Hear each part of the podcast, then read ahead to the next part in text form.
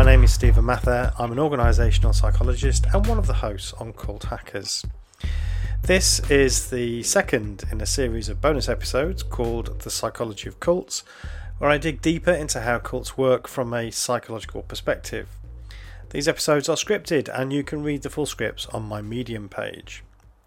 The theme of today's episode is all about shunning, and we'll talk not just about the psychology of shunning, but also ask questions about its claim to be a biblical teaching and what the societal response should be, including those relating to religious freedoms. So, welcome to the podcast.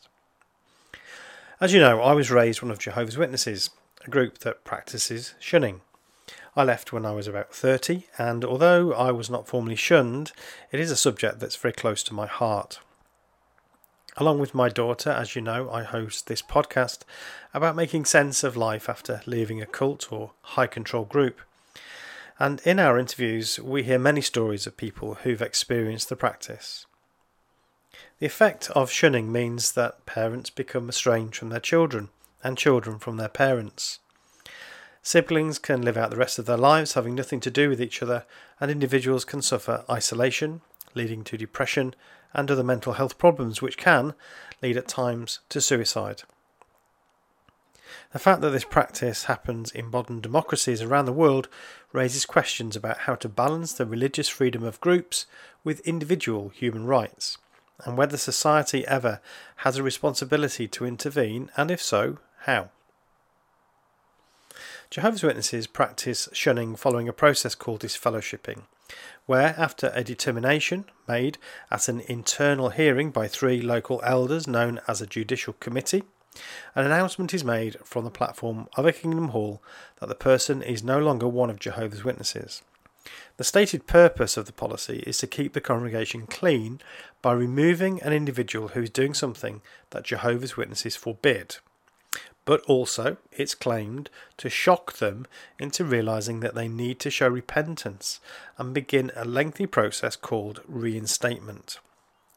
Religious freedom is an important right that should be protected by law, and some argue that groups like Jehovah's Witnesses must be allowed to practice their religion as they see fit, regardless of secular sensitivities, including the right to remove individuals who contravene their rules from their congregations. There are, however, some specific elements about this policy, as practiced by Jehovah's Witnesses, that should raise serious concerns among societies who, as well as protecting religious freedom, also strive to protect the individual from coercive and abusive practices. It would be impossible in this short episode to describe anything like the totality of the many ways shunning affects people's lives. In our podcast, we get to talk to many people who've experienced the pain of losing contact with their children, their parents, siblings, and friends. We hear about young people being kicked out of the family home because they've been disfellowshipped and are no longer welcome there.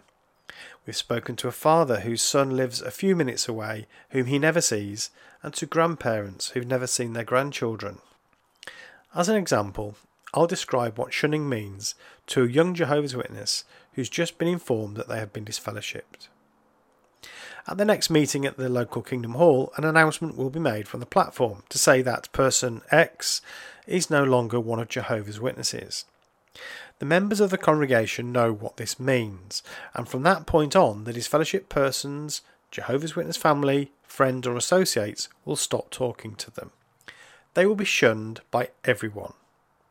If they are a spouse or a young person who still lives in the family home, they will be allowed to talk to their family members who live in the same house, but anyone else who is a Jehovah's Witness will walk past them in the street. If they live outside of their family home, they will be shunned by everyone, including parents, siblings, grandparents, cousins, etc. Due to the fact that often young Jehovah's Witnesses remain in the family home even into adulthood until they get married, many young adults receive an unwelcome ultimatum from their parents that basically says either come back and go through the arduous process of reinstatement or you're not welcome in the house. This treatment is particularly difficult for members who were raised in the group, and in this episode, I'm really focusing on this group. If they are second or third generation, they will likely have very few contacts outside of the faith that they can turn to. It's possible that even extended family will be witnesses, and thanks to the directive not to have worldly friends, they're unlikely to have much of a support network outside. It's easy to imagine the psychological impact upon a person whose entire social world has just been ripped from them. At this point, they are extremely vulnerable. Such is the indoctrination and level of the control the organisation has over them, they may well also blame themselves and buy into the narrative of being a gross sinner who's let Jehovah down. Some, within a short period of time, start coming back to the meetings, hoping to be reinstated. They must follow the instruction to attend just as it starts and leave just as the meeting finishes to avoid any discomfort for the brothers and sisters who will have to ignore them and not communicate with them at all. After about six months, some will write a letter to the body of elders requesting reinstatement.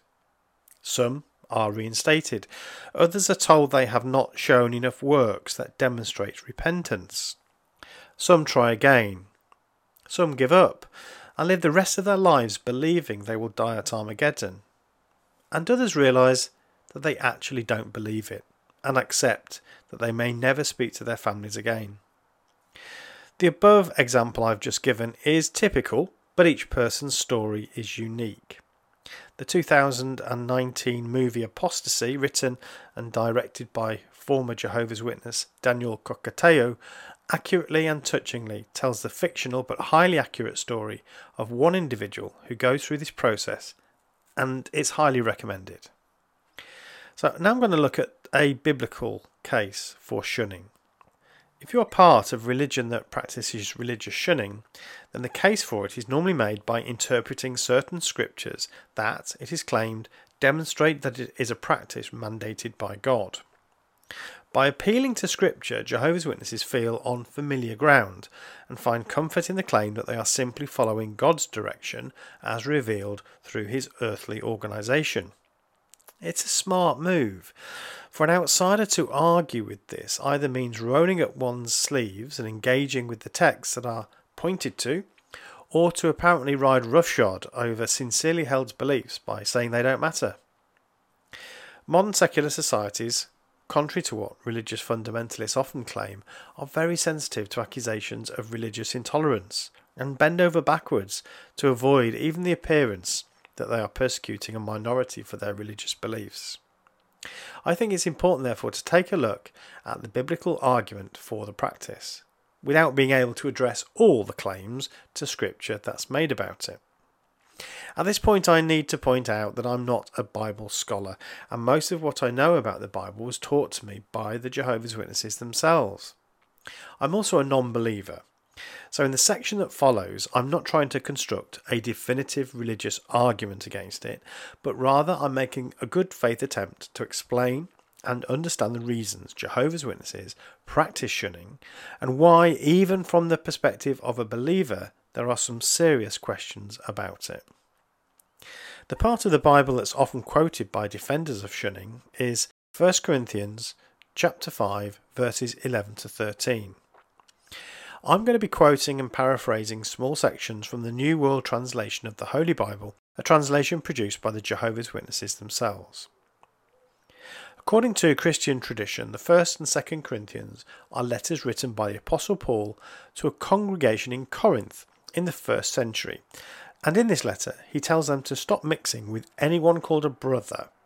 That's a recognised member of the congregation, whom it is known is sexually immoral, or a greedy person, or an idolater, or a reviler, or a drunkard, or an extortioner, not even eating with such a man.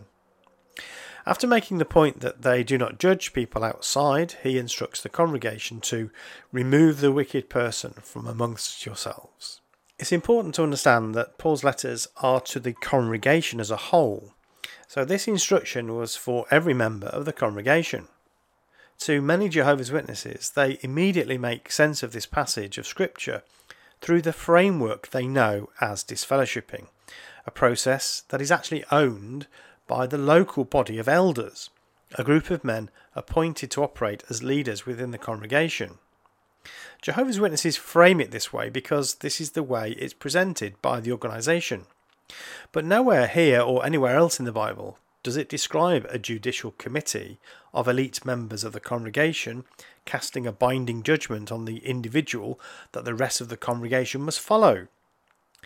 It is, at least as possible, that Paul was telling the congregation as a whole to individually make their own decision about this and take action accordingly. Going back to the text, the thrust of the passage seems to be that non Christians do all sorts of bad things, but we can't judge them because they're outside of the congregation. People in the congregation, however, must be judged if they are doing bad things. Basically, the instruction seems to be don't be friends with people called brothers who are doing bad things. There is nothing here that talks about a body of elders forming a judicial committee, making a judgment for the whole congregation, and of course the word disfellowship never appears in the Bible anywhere.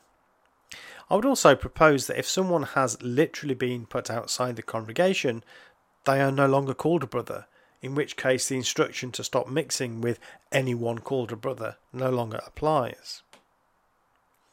I would also point out the vagueness of the sins for which someone would qualify as an undesirable associate, such as sexual immorality, greed, an idolater, a reviler. What's a reviler? Apparently, this is referring to someone who uses abusive speech to denigrate someone else. Fundamentalist Christians and I would describe Jehovah's Witnesses as such, often claim that the Bible is clear about what sexual immorality is, but this is by no means certain. Even Christians admit that rules around this have changed over the years. In ancient Israel, it was perfectly acceptable and even encouraged for a man to have multiple wives. A modern day Jehovah's Witness would soon find themselves in front of a judicial committee should he try that. The fact that Jehovah's Witnesses interpret the admonition by Paul to stop mixing with bad people who claim to be Christians as something that has to be mandated by the elders and not just decided by the individuals following their own conscience means they now have to create a sort of judicial system, which in turn means needing to get more specific about what these sins are and when they meet the standard for a disfellowshipping offence. Because this is now a sort of judicial system, they must be clear about what constitutes sexual immorality, or at what point a person is greedy, or what a reviler is. This has required much additional information provided to the elders from the leadership of the organisation so that they can determine what is a disfellowshipping offence and how it must be dealt with. Okay, again, I stress that I am a non believer, but back in my believing days, I seem to remember Jesus having a lot to say about religious leaders of his day, the Pharisees, who made up many rules for the people to have to follow. I should also point out that never in my 30 years of being a Jehovah's Witness did I ever hear of someone being disfellowshipped for greediness, or indeed for being a reviler or an idolater but I knew of many thrown out for smoking tobacco, something, of course, not even hinted at in the text. The conditions that I've just outlined has therefore led to a situation within every congregation of Jehovah's Witnesses where a male only elite group sit in judgment of members of the congregation based upon rules that are nowhere found in the Bible the decisions of which are handed down as an edict to the rest of the congregation, and in fact all other congregations, to shun them. Another case for shunning is made by some academics of religious studies and defenders of the religious freedom of minorities, who point to the need to protect religious minorities and warn that any criticism of policies such as shunning is an attack upon these cherished rights. They might point to authoritarian states such as Russia or China, where groups like Jehovah's Witnesses are banned, and warn that a move to curtail practices such as shunning moves us closer to states with these poor human rights records. Perhaps controversially among other ex members, this is an argument for which I have most sympathy. We do have to be extremely careful not to allow our desire to protect individuals from abuse in one situation to lead us to legislate in ways that stop people believing whatever they want to believe. The oddness or unorthodox nature of the belief is irrelevant, and as a society, we must protect people's rights to practice their religion. Of course, this concern for religious freedom must be balanced against other human rights, such as the right to leave a religion. In particular, as I will explain later, the right for adults and children not to be held to ransom over a decision they may have made as a minor or without sufficient knowledge or under false pretences.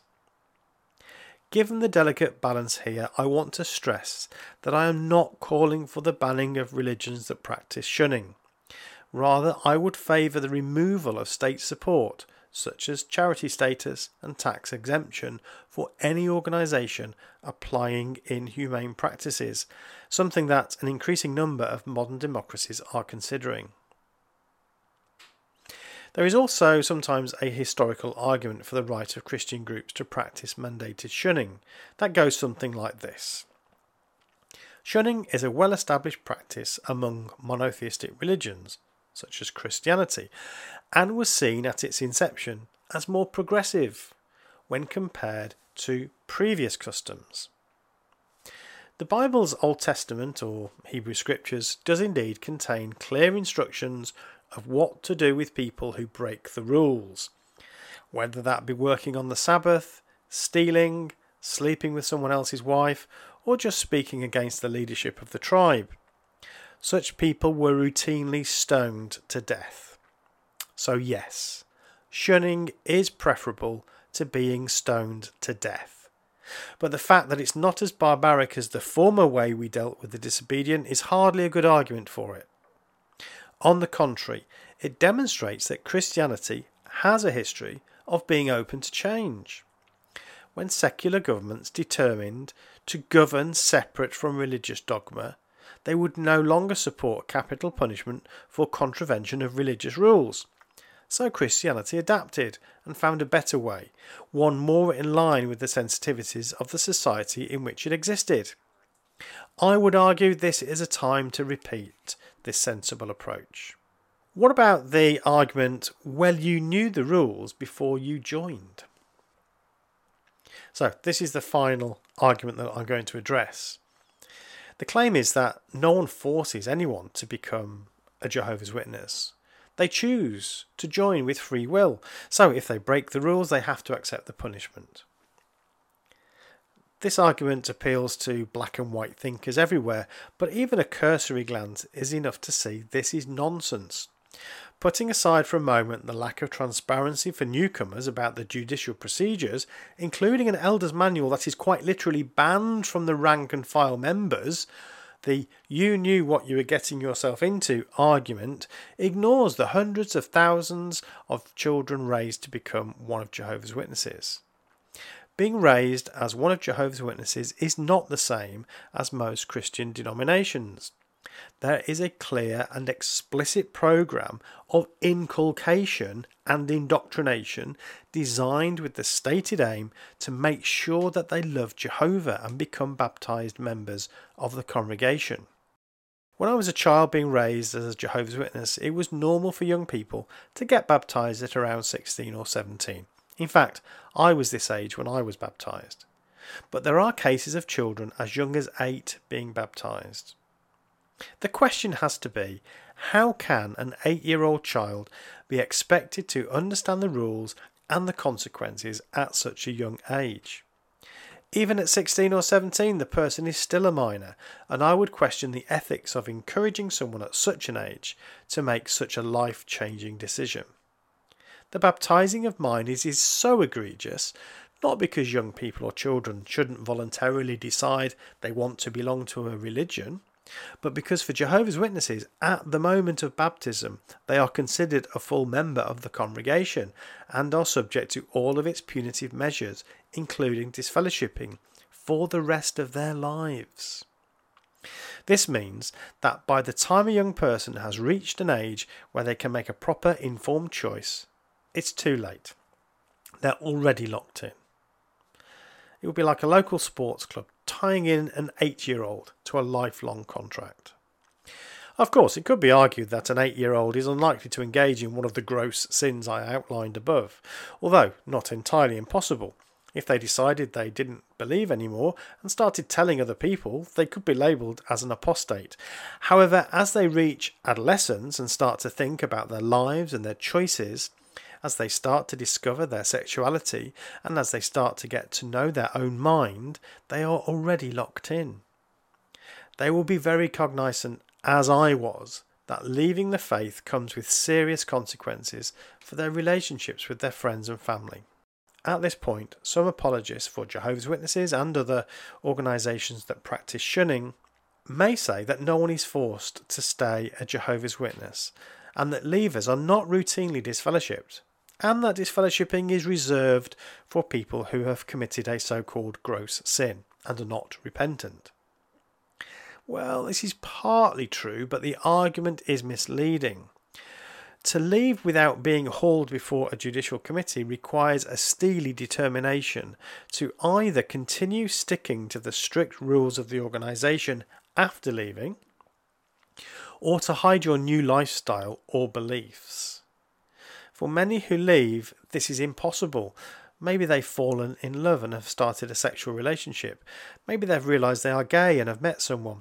Maybe they fancy a cigarette every now and again, or maybe they want to be able to explain why they don't believe the Jehovah's Witness doctrine anymore. Which leads me to one of the most indefensible grounds for disfellowshipping, and that is apostasy.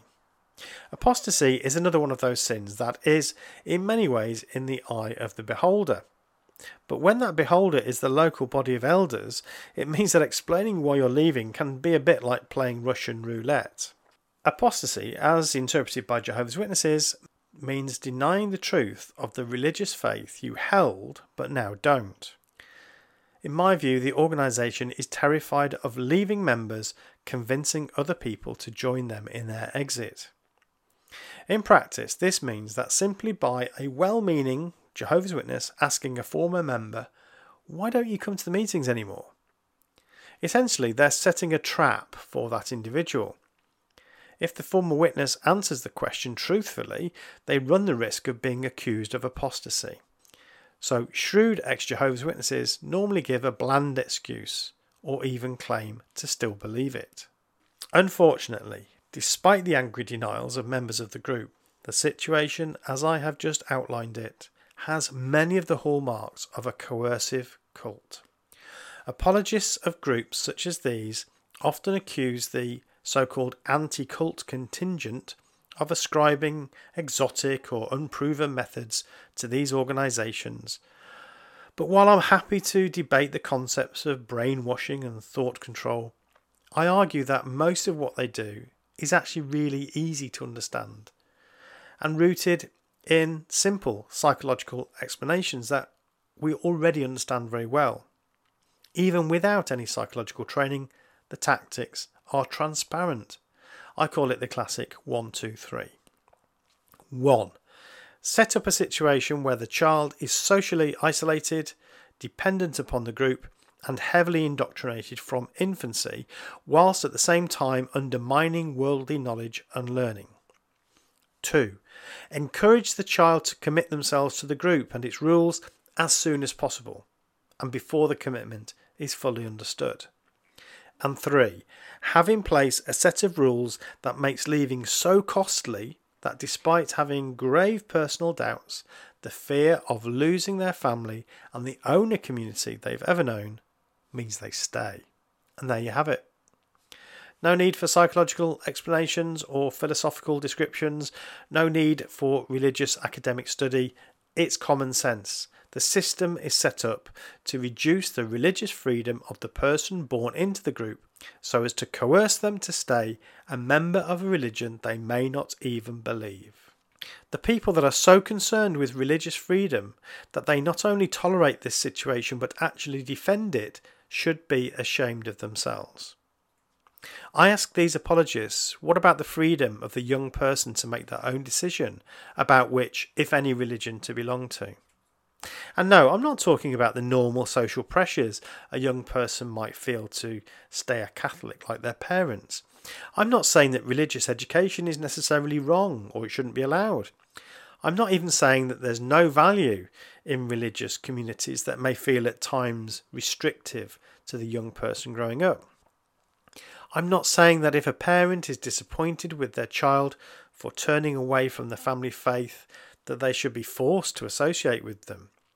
These are often sad but normal family difficulties where parents may or may not be able to come to terms with their child's decisions as they grow up to leave the faith in which they were raised. As much as I would hope that all parents could accept their children for who they are, not who they wish them to be, it is none of the business of the state to determine this. As I have explained, disfellowshipping, as practiced by Jehovah's Witnesses and others, is different. It is not simply a devout parent or individual within a community turning their backs upon an individual for breaking the rules. The big problem is that it is mandated by the organisation itself. If the parents wish to continue being in good standing, they must shun their child once they are publicly disfellowshipped. If the members of the congregation want to avoid being at the wrong end of a judicial committee themselves, they have no choice. They have to obey. An announcement is made at the Kingdom Hall that the person is no longer one of Jehovah's Witnesses, and it is clear what this means. Not only is the act of shunning required by the congregation, as I've argued, the situation for this to happen has been cynically manufactured in the first place. The young person was encouraged to make a commitment at an age when they didn't have the appropriate understanding of what they were doing. They didn't know the gravity of the choices they were making. And now must either get in line or pay the consequences. That disfellowshipping of people who are baptized as minors is not the only problem with this practice. Through our podcast, we get to hear of parents who have left the organisation and are being shunned by their children. Some of these parents were themselves raised as Jehovah's Witnesses, who were pressured into baptism as minors, and decades later are paying the price for a decision made without full understanding at 14 or 15 or even younger. So, what should society do? Shunning is more than just an odd policy of small religious groups. In reality, it separates families, isolates vulnerable people, forces people to stay in a religion they wish to leave, and ruins lives. Despite this, I do not advocate for legislation to outlaw it. My view is that such legislation would be almost impossible to enforce and the practice would still happen, but just in a less obvious way. It would also play into the narrative of extremism everywhere by allowing groups to claim to be persecuted. My view is that we should do two things. Firstly, we all need to talk about it more. There has been a hesitancy within progressive circles to criticise religions for reasons I have already discussed, and we simply have to be prepared to look at the problem and not pretend it doesn't exist. Religious groups have a right to practice their faith, but it does not give them a blank cheque to do anything they like. We should be willing to call them out when they do things that are cruel and inhumane. The image of nice people who knock on your door every now and again, who are a bit odd but essentially harmless, means that the media have traditionally been shy about talking about the darker side. I want to stress I am not advocating any attacks on Jehovah's Witnesses, physically or verbally. I deplore such actions. As I often point out, the rank and file members are also the victims but we should not feel unable to criticise groups who practice shunning. Secondly, Jehovah's Witnesses in many countries, including the UK, enjoy charitable status, which means they get substantial tax breaks. Some European countries, such as Norway, have started looking at this status because of the practice. As it stands, by giving charitable status to groups who practice shunning, the government is supporting with the taxpayers' money this behaviour. I should point out that many of the people being shunned will themselves be taxpayers. So they are, in effect, helping to support the institutions responsible for their own abuse. Removing charitable status will both inflict a significant cost for this bad behaviour and send a message that society does not condone the practice of systematic and mandated shunning. Finally, I want to point out that many Jehovah's Witnesses themselves deeply dislike this practice. So, this statement's hard to prove by talking to existing members because of their fear of giving a bad witness. But if you speak to people who've just left, they often express how much they hated having to shun people. Most Jehovah's Witnesses hate doing it, but follow the rules out of loyalty to the organisation and their sincere belief that the rules passed down by the governing body are ultimately from Jehovah God. Jehovah's Witnesses and other such groups do sometimes change their policies, and this is my hope in relation to shunning.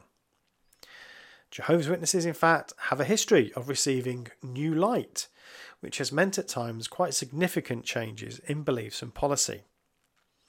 It is my belief that if such a change were to be made, it would be greeted, perhaps at first with some confusion, but followed by great joy and relief by the members.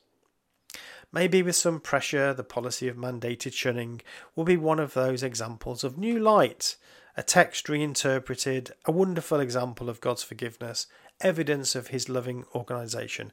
It could be spun a million different ways without compromising the religion itself.